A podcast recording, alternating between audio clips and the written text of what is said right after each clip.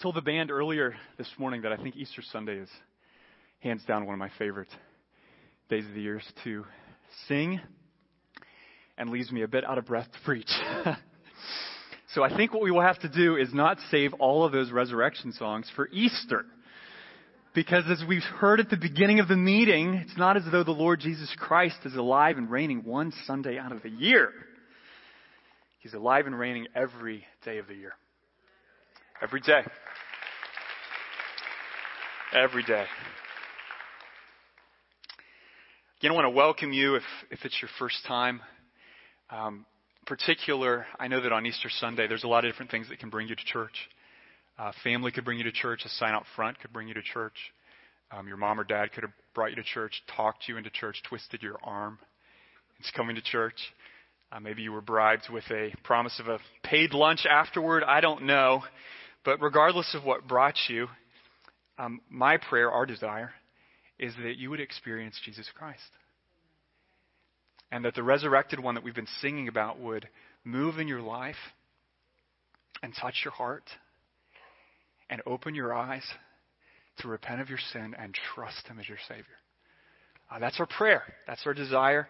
And if you would like help in either understanding more about who Jesus is, how you could get involved in the church, um, I want to direct your attention to these little connect cards. You may have seen them around the room or on the back when you came in.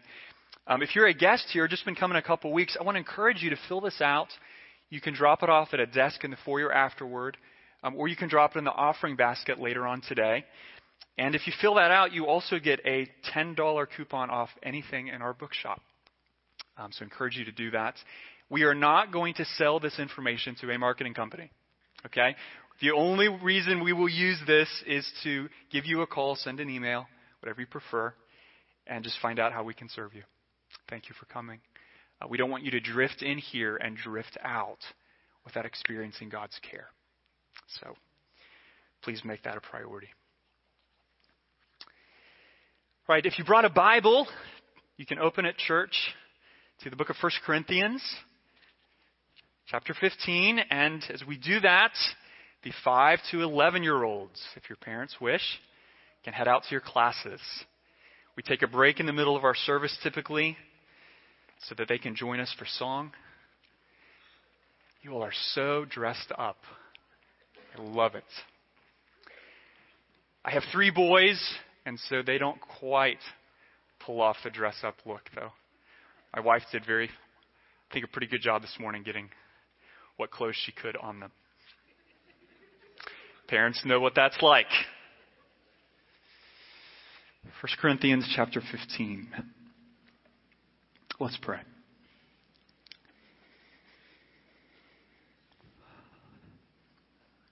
Lord Jesus, risen one, alive right now. We call upon you as your people and pray that you would do what you are so good at doing. And you would open up your word to feed our souls. There is a physical hunger that for many of us will be satisfied in a few hours with a big lunch or a big dinner. But Lord, I'm very aware right now that in all of us there is a spiritual hunger that only you can satisfy.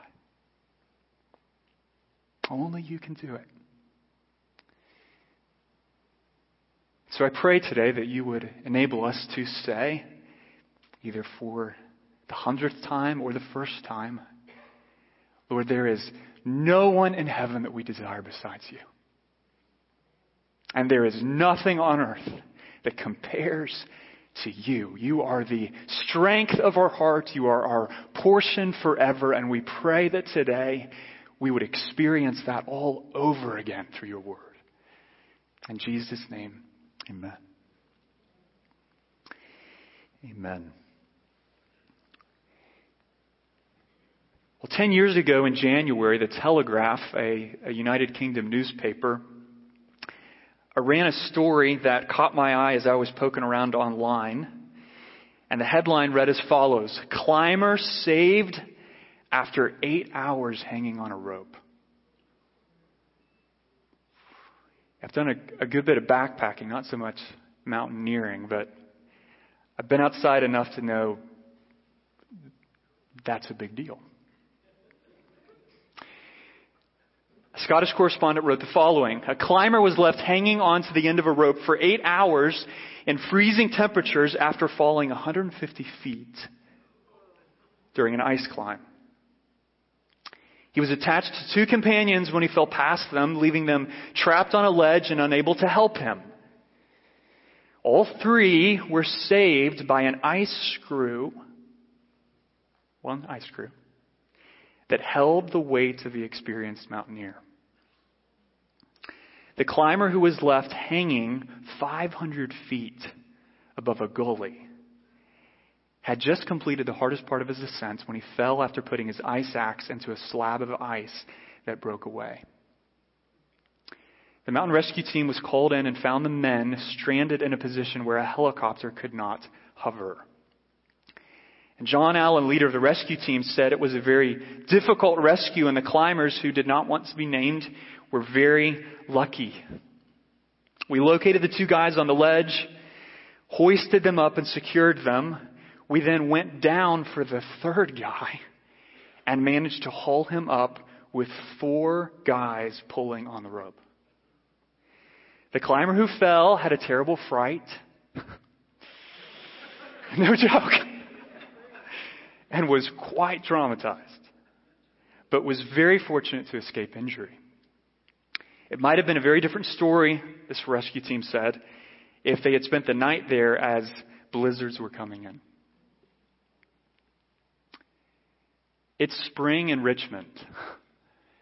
But I want you to imagine for a minute what that must have felt like to be that climber.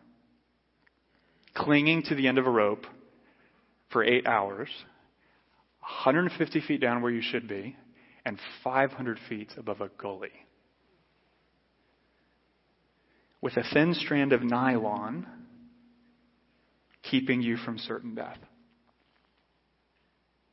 You I wonder what, what kind of thoughts were going through his mind. Was he, was he thinking about his wife? Was he thinking about his kids? Was he overcome with, with regret, you know, as, as his life just for eight hours went before his eyes? You know, amidst all the chaos, I'm, I'm pretty sure that one thought was louder than all the rest. Don't let go of the rope. right? Hold on to that rope. Don't let go. Hold the rope. Don't let go of the rope. Hold fast.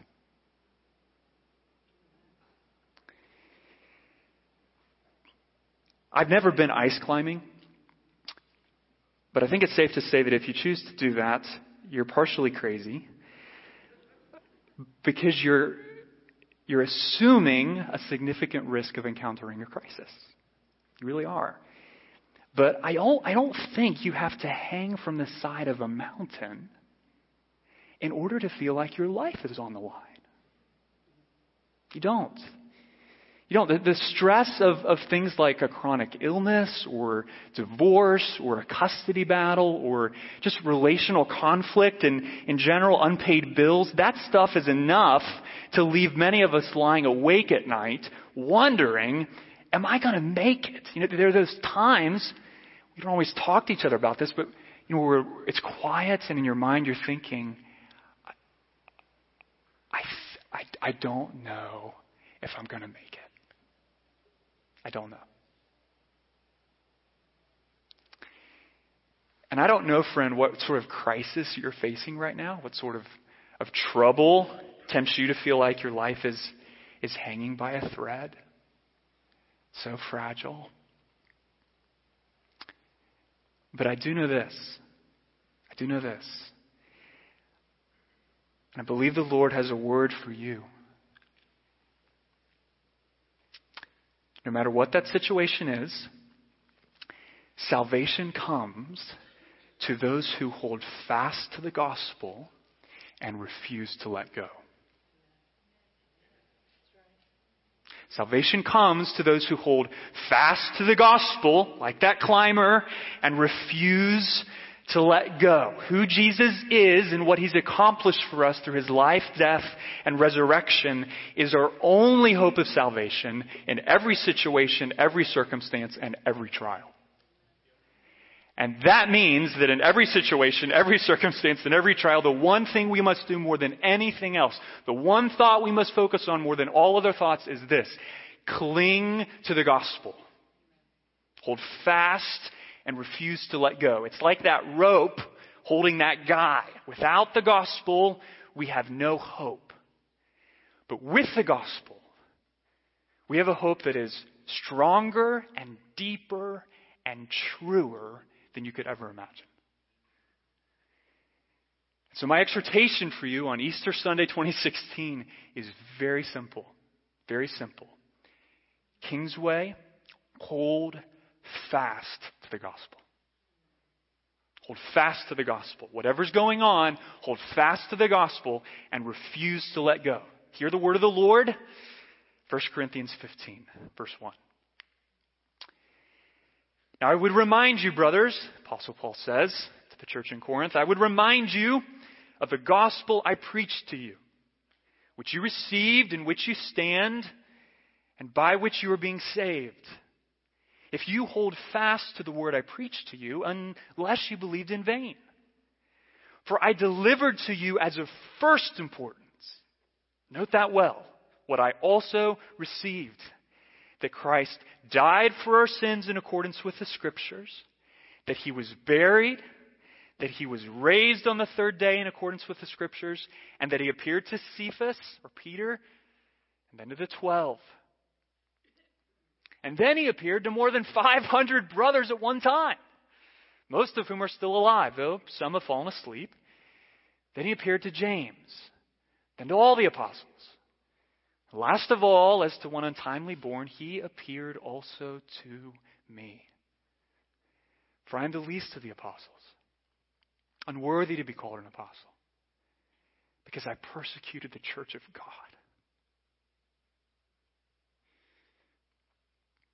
But by the grace of God, I am what I am. And His grace toward me was not in vain. On the contrary, I worked harder than any of them. But it was not I, but the grace of God that is with me.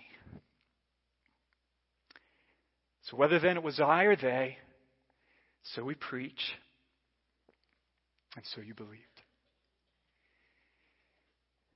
Kingsway, I want to point out these verses. Three reasons that the Apostle Paul gives us for why we must hold fast to the gospel and not let go. That's his goal. Why should we hold fast to the gospel and not let go? Here's reason number one the gospel is the centerpiece of God's saving plan, or the epicenter of God's saving plan. It's the first reason. In verse 1, Paul says, Corinthians, there's something I need to remind you of. Why does he say that? because they forgot. They forgot. What he's about to say is something they've heard before, but like us, they're prone to forget things that are really important. It's like the end of a day. If you're a married man, when you're lying in bed and you're thinking, I know there was something really important I was supposed to talk with my wife about today. But all I can think of wow, it's power. All I can think of is that song on the radio. Ever had that experience? You know there's something really important that you're supposed to remember. But all you can remember, all you can think of is something trivial. I think we have a knack for remembering what's trivial and forgetting what's critical. It's not a bad definition of a human being. We remember what's trivial and we forget what's critical. The Corinthians did too. And if they needed a reminder, then you bet you and I do. You bet we do. They needed to be reminded, we need to be reminded of the gospel. And thankfully, Paul gives us a definition here. It's really simple. And at the same time, no sermon will exhaust its, its depth. So look at verse 3. Paul defines the gospel. For I delivered to you as of first importance what I also received. That Christ, what? Died for our sins, that he was buried, and that he was raised on the third day. Okay, the most important thing that you can notice about every one of those statements is they're all about Jesus. Most important thing, all about Jesus and his work. Because at the core, that's what the gospel is all about. It's about Jesus. And the first thing Paul says about the gospel, three parts of this definition, the first thing he says is that Christ died for our sins. I want you to think about that for a minute because we live in a world that is full of people who all claim to respect Jesus. So Muslims claim to respect Jesus. Hindus claim to respect Jesus. Agnostics claim to respect Jesus. I mean, and, and, you think about it, I mean, why wouldn't you? Here's a guy who brings some really poignant moral teaching. He cares for the downtrodden, he cares for the sick, and he, and he cares for the poor. Why, why would you not respect a guy like that. And Jesus did those things and is worthy of our respect as a result. But, friend, that's not all he did. That's not all he did. And Paul would argue, and I would argue, that's not the most important thing he did. He did all of those things, but all of those things are not at the core of his mission. They, they point to the core, but they don't constitute the core. So what's the core? What's Mark 10:45? For even the Son of Man came not to be served, but to serve. And to what? To give his life as a ransom for many. Or as the prophet Isaiah foretold, hundreds of years before Jesus showed up, he was wounded for our transgressions, he was crushed for our iniquities. Upon him was the chastisement that brought us peace, and with his stripes we are healed. What's that mean? It means, friend, that the most important thing that with the Corinthians you can remember about Jesus is that he died for your sins. Most important thing. He satisfied the penalty we owed, the penalty of death, and atoned for our sin and made a way for us to be reconciled to God. That's why when Paul refers to Jesus, he says he's the Christ He's the Messiah. He's, he's the chosen one, the promised one that, that would make all right that sin made wrong, starting with our relationship with God and extending to all creation. The gospel says more than anything else that Christ died for our sins. He died so we wouldn't have to die. Here's the second thing. What's the gospel? Christ died for our sins. Second thing, Christ was buried. Now, at first glance, you might think, well, hold on.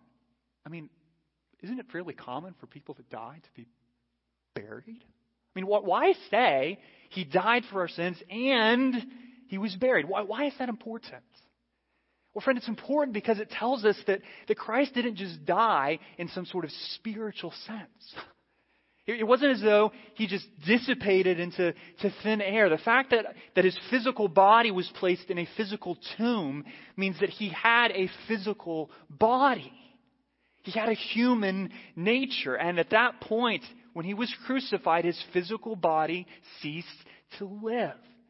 The fact he was buried reminds us that Jesus, like us, was a real man. A real man. It wasn't just a religious idea. Mark that well. Or an ethical principle or, or an inspiring legend. You know, you, we, we hear those things.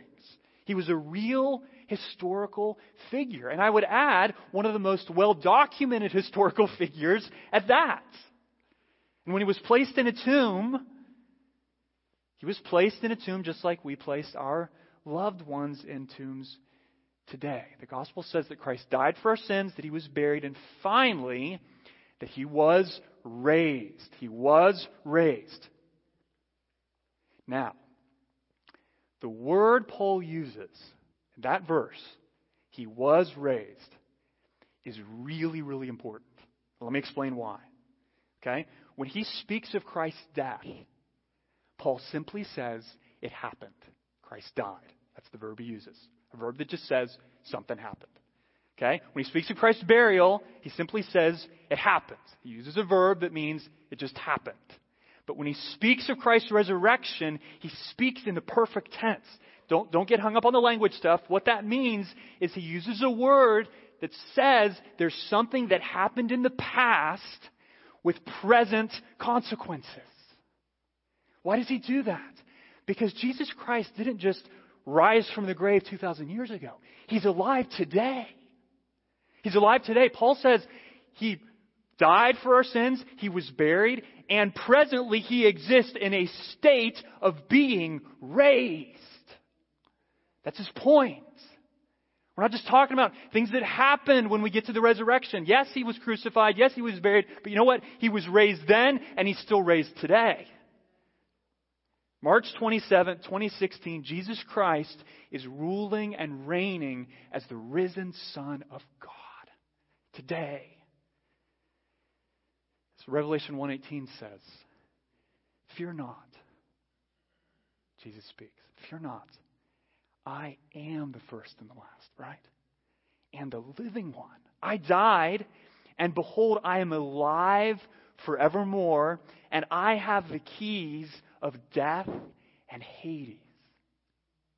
When Jesus died and was resurrected, his resurrection proved that his sacrifice was sufficient to atone for the guilt of our sin, to conquer the power of our sin, and one day to do away entirely with the presence of sin.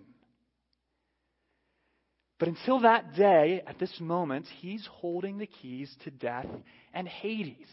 Think about that. You know, to us, death and Hades are an irreversible door. When we die, we walk through that door and we don't see people again. Right? If you've lost a loved one and, and, and today you, that memory comes back to you and you realize they walked through a door when they died and they never came back through that door. You know what Jesus did? He unlocked that door from the inside and walked right back out. He did. He did. Death, death couldn't hold him. That, that's why he says, I have the keys to death and Hades. You, okay, I'm going to go through that door. Yep, you know what? Then I've got a key. I'm going to unlock it and go right back out. Because it couldn't hold him. He has the keys to death. Death was not the final word for Christ. And friend, if you trust him as your Savior, death isn't your final word either. He died for sins. He was buried. He was raised. That's the gospel. And Paul says, mark it well, that that, all I've just said, is a matter of first importance. Why does he say first importance? Because he doesn't want us to think that the gospel is just a matter of, of occasional importance or minor importance or initial importance. It is always the matter of first importance. Well, why, Paul, why is it the matter of first importance? Because of verse 1. Look at verse 1. If you're a Christian, then the gospel is, Paul says, that which you received, listen, in which you stand, listen, and by which you are being saved. In other words, it's the gospel, if you're a Christian, that changed you in the past, that's changing you in the present, and that's always going to be changing you in the future. So, so why would Paul say that it's through the gospel that we are being saved. How does the gospel presently, today, March 27, 2016, save us? How's it doing that? Well, it's simple, friend. It's simple. Any area of growth in the Christian life only happens as you learn, as God helps you, to apply the gospel to that area of life. That's the way we grow. If you want to grow in an area of your Christian life, then you learn by grace how to apply the gospel to that area of life. So, so I'll give you an illustration. Okay, well, what is it that can transform you and you and me from being men and women who are fearful about tomorrow to being men and women who are confident about tomorrow? What, what can do that? Well, it's the gospel. Why do I say that? Well, because it's, it's the, God's promise to us that if He would lay down His life for us, if He would die for us, how will he not also, along with him, graciously give us all things? You, you want to grow in your confidence for tomorrow? Well, you need to look at what Jesus has done with you. You need to remember the matter of first importance and know that if my Heavenly Father would do that, if He would forgive me and wash me and cleanse me and adopt me, He can pay that bill. He can, he can save my kids. He can reconcile my marriage. He can cleanse me of pornography. Do you see? The only way we ever grow is by applying the gospel in a greater way to our areas of our life. Everything we long for and spend ourselves trying to find is ultimately found in Jesus. It's the first reason we hold fast to the gospel. It's the centerpiece, the epicenter of God's plan to save. Here's the second. Here's the second. And this may surprise some of you. Maybe you've never heard a preacher talk about this on Easter Sunday, but I'm going to. Here's the second. Why hold fast to the gospel? Because the gospel is historically reliable in every respect. Every respect. And I think that this point couldn't be more important in an age of skepticism. Okay, so track with me here. Maybe, maybe you've heard everything I've said so far and you think to yourself, I sure wish all of that were true. I mean, I would argue if you're, if you're a skeptic, if you don't believe that Jesus actually rose from the grave, you really ought to. You should believe it. You should want to believe it.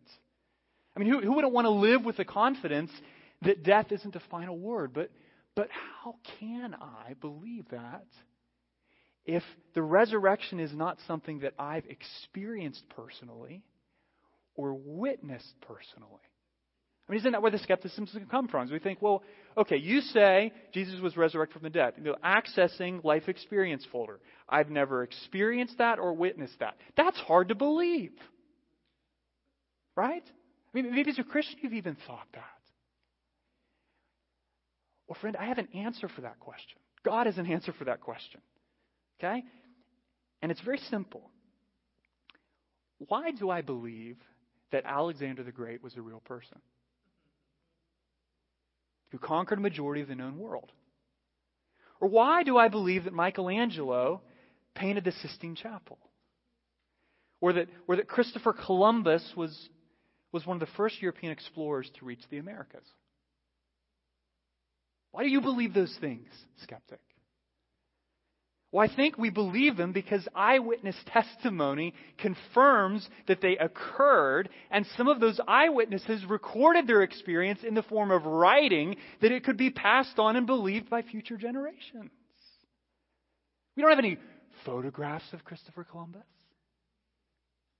We don't. We don't, we don't have any, you know, videos, mobile phone Alexander the Great. Probably wouldn't want one. But yet we believe without the slightest hesitation that he was a real man and he really did all those things. We do. Here's what Paul's saying in 1 Corinthians 15. It is for the same exact reasons you had better believe that Jesus Christ was a real person who lived and died and rose from the grave. Same reasons. That's what Paul's doing. What, what does he say? Then he appeared to Cephas or Peter, and then to the twelve. Look back at verse 6. Then he appeared to more than 500 brothers at one time, most of whom Corinthians are still alive, though some have fallen asleep. Why would Paul say that? Because he's daring them to do something. He's challenging them to do something. He's saying, Corinthians, do your homework. Do your homework. Put on your history hat. When he tells them Christ was raised, he's not trying to con them into believing some myth. He's proclaiming a historical fact. And it's so factual, Paul says, that you can take your pick of more than 500 people who saw the risen Savior after he'd been buried in a tomb. Go do that. Go do it.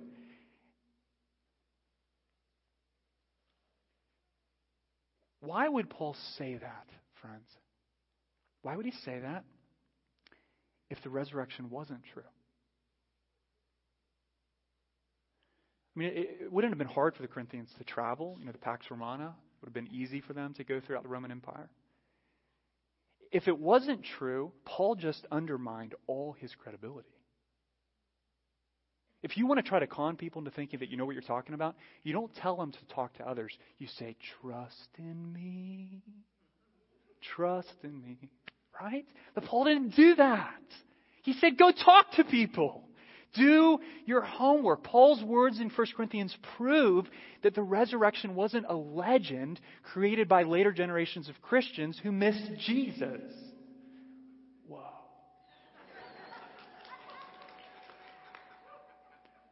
I'm just going to wait quietly.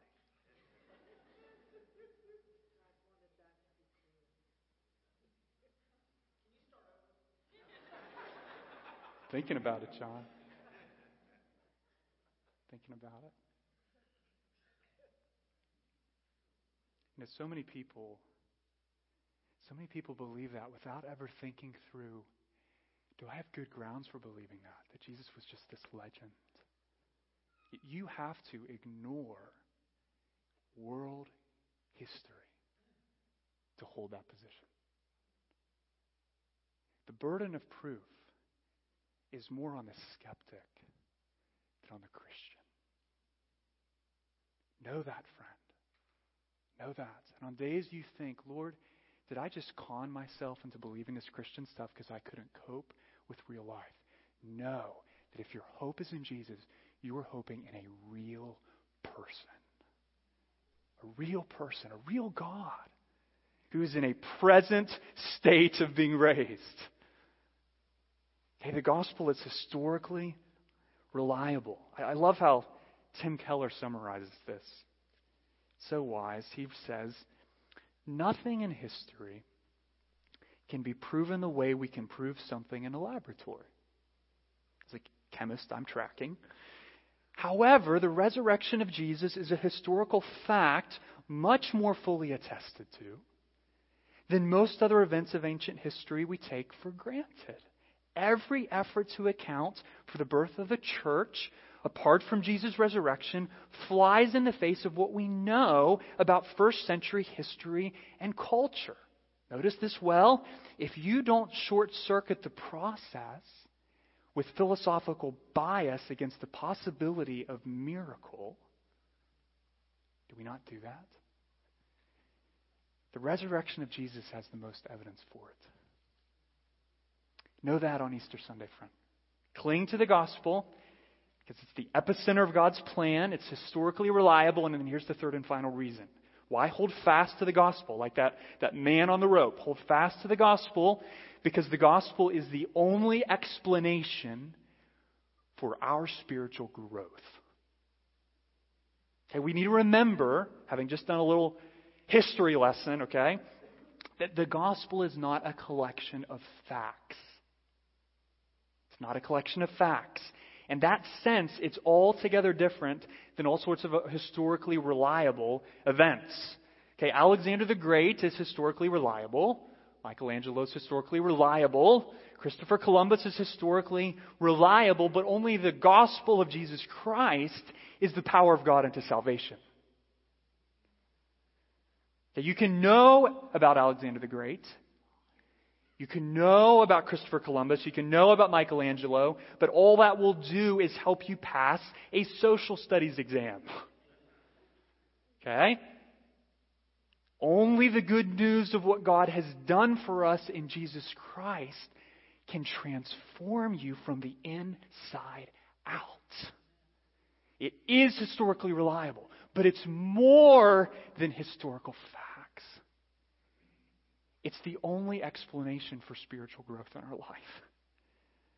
It's true for Paul, true for the Corinthians, true for us. Look at, look at verse 9. What does Paul say?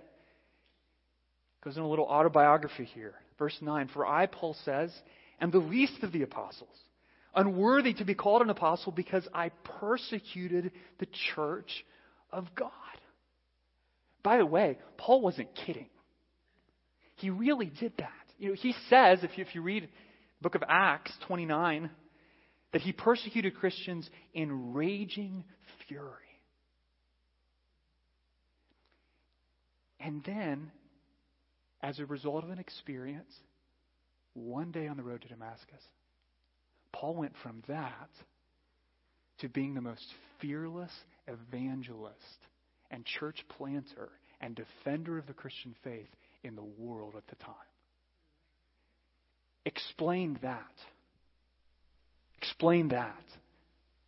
You can't apart from the power of the gospel. The Lord had mercy on Paul. Verse 10 But by the grace of God I am what I am. And his grace toward me was not in vain.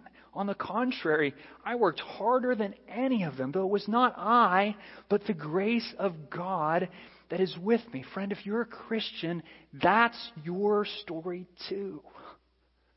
You are who you are because of the grace of God that is at work in you. Okay, transforming you day by day, year by year, more into the image of Jesus Christ. Now, notice what Paul says in verse 11 whether then it was I or they, so we preach, and so you believed. What does he mean by that?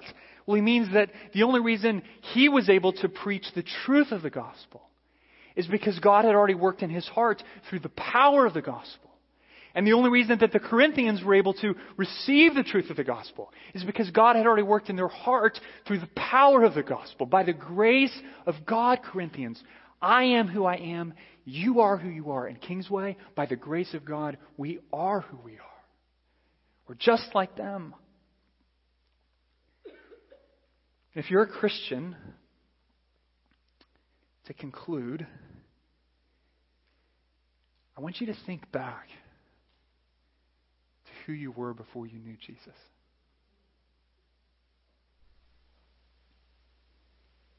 Before you came to faith in Christ. And just consider the ways that God has changed you. I don't know if that happened four months ago, 40 years ago. But if you're a Christian, you're not the same. You can't be. Why? Because the power of the gospel has been working in you. You're not the same. So I want to encourage you if your spouse is not what God says they should be, if your children are not what God says they should be, if your if your heart is not what God says it should be, if our church is not yet what we want it to be, then only one course of action is appropriate. We need to fix our eyes on Jesus and the hope of the gospel and the ways that He is working all around us and inside of us. So, what does that mean? It means because of the resurrection, you better not be hoping in your spouse. You better not be hoping in your kids. You better not be hoping in yourself, and you better not be hoping in your pastors. Hope in God. Hope in God. Why cling and hold fast to the gospel? Because it's the centerpiece, the epicenter of God's saving plan because it's historically reliable in every respect, and because it is the only explanation for any spiritual fruit in your life. To be a Christian is to hold fast to the gospel and never let go. That's what it means. That's what it means. If you're going to be a Christian, then you need to hold fast to the gospel and never let go. No matter what happens, no matter what you feel like, no matter what people say, no matter what's going on around you, no matter what, what doubts start to invade your mind, you hold fast to that rope, Christian. You will not be disappointed. You won't be disappointed. And you won't be the same. And I think that few experiences help us remember that, to remember the matter of first importance in a more helpful way than, than hearing stories. I love to hear stories. I love to hear stories like, like Paul, Paul's story. And I love to hear stories today. And this morning, we have a chance to hear a story of how the gospel has radically changed somebody. And so I'd like to invite my brother Elmer. Elmer, where are you? Hey, bud. Come on up on the stage, pal. Can we welcome Elmer?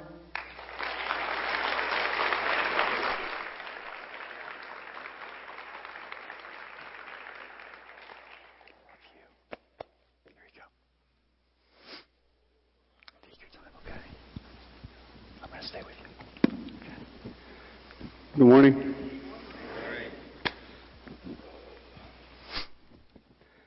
Today I want challenge the non Spanish speakers to try and understand what I say.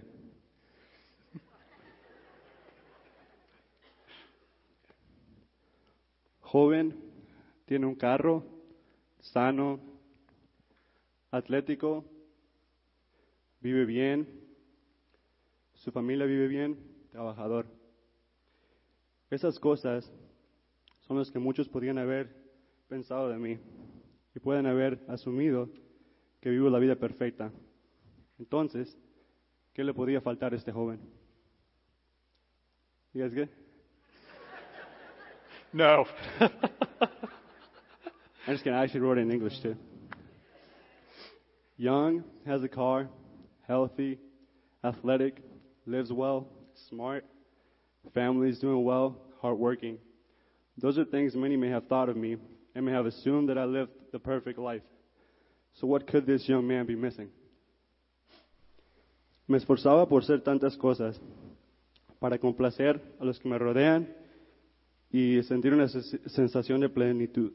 Afortunadamente, Dios siempre me ha bendecido, pero no me sentía así de esta manera.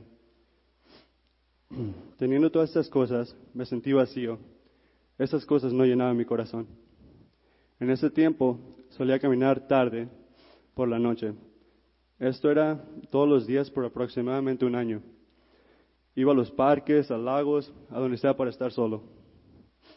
En esos lugares me detuve y pensaba en mi vida y cómo me sentí tan vacío y perdido a pesar de tener todas estas cosas.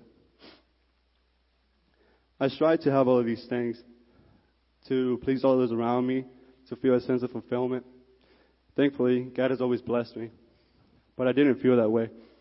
While having all these things, I felt empty. These things didn't complete me. I found myself going on late night walks. This was every day for about a year. Every day, I would go to parks, lakes, anywhere to be alone. And these places, I stopped and thought about my life and how I felt so empty and lost, even though I had everything going for me. En enero del año 2015 conocí a una mujer increíble, a Jocelyn. Recuerdo haberle, recuerdo haberla visto en el primer día de clases, pero hice el error de sentarme al otro lado de la escuela, de la clase. Así que, ¿qué pude hacer? Asegurarme que la siguiente clase estuviera al lado de ella. Durante el año pasado nos hicimos buenos amigos y hace cinco días me dio el honor de ser mi novia. Ella fue la que me invitó a la iglesia después de meses de conocernos. Hermanos y hermanas, Dios usa, cualquier excusa, cualquier cosa para conseguir que nos acerquemos a Él. Ya traté de, ya se trata de una tragedia, de un evento especial como Navidad, Pascua, una boda, o tal vez otra persona, pero esto lo hace Él para acercarnos a Él. On January of 2015, I met an amazing girl, Jocelyn. I remember seeing her in class the first day of school, but made the foolish mistake of sitting on the other side of class. Yes, it was foolish. So what did I do? Made sure I sat near her next class. Over the past year, we became good friends, and as of five days ago, gave, she gave me the honor of being my girlfriend. She's actually the one who invited me to church a couple of months into our friendship. Brothers and sisters, God uses anything to get us near Him, whether it be a tragedy, Christmas, Easter, or another individual. Recuerdo que estaba indeciso cuando empecé a llegar a la iglesia. Era el último en llegar y el primero en salir. Pero esa iglesia se sentía diferente. Nunca me sentí presionado, presionado. Me sentía en casa y bienvenido. Después de pasar tiempo aquí, me empecé a quedar más tarde hablando con muchos de ustedes, que finalmente llevó al hermano Damián a invitarme a su casa. En la casa de Damián hablamos de mi vida, sobre el estrés de tomar seis clases, mis dos puestos de trabajo en el momento, situaciones familiares y expectaciones que mi familia tenía de mí y lo que yo pensaba que quería para mi vida. Después de un rato hablando, Damián y yo hablamos acerca de mí aceptando a Jesucristo como mi Salvador. Y en el sofá de su casa acepté a Jesús. Al instante sentí el vacío de mi vida desvanecerse y me llené de alegría. I remember being hesitant when I first started attending the church. I would be the last one in here and the first one out. This church felt different from others, though. I never felt pressured. I felt welcomed and at home. After spending time here, I found myself staying later and spending more time with many of you, which eventually led to Brother Damien inviting me to his house to talk. God was definitely at work. At Brother Damien's house, we spoke about my life, about the stress of taking 21 credits at the time, about having two jobs, my family situation, their expectations for, for me, and the expectations I had for myself. After a while of talking, Damien and I spoke about me accepting Jesus Christ.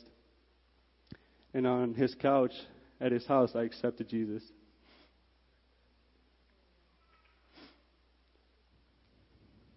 Entonces, ¿qué me faltaba? ¿Por qué me sentía tan, vacío? La razón se debe de, que inclusive si tuviera todas esas cosas, si tuviera todo el mundo en mis manos, si tuviera toda la salud, nunca se compararía con la alegría de tener a Jesucristo en mi vida. De saber que estoy salvo, de saber que Él murió en la cruz por mí. Porque mis acciones solas no serían suficientes. Finalmente, todas estas razones y otras más son porque yo decido bautizarme para enseñar públicamente lo que yo acepté en mi corazón. Por lo tanto, si ustedes, si ustedes están cuestionando su fe en Jesucristo, uh, no, es, no es una casualidad que está aquí. Dios lo puso aquí para que se acerque a Él. Hermanas y hermanos, Dios está trabajando en sus vidas. Uh, uh, this is complicated. So, what was I missing? Why did I feel that emptiness, regardless of having many things going for me? The reason is because even if I had the world to claim, if I had everyone cheering on me, if I had an amazing health, it will never compare to the joy of knowing that Jesus Christ is my Savior. Amen, buddy. Of knowing that I am saved, of knowing that He died on that cross for me, because my deeds alone can never be enough. To include all of these reasons and more are why I decided to get baptized today. To show publicly what I've already accepted in my heart. So if you are questioning accepting Jesus Christ as your Savior, you're not coincidentally here. He's calling on you, brothers and sisters. God is at work. Gracias. Thank you.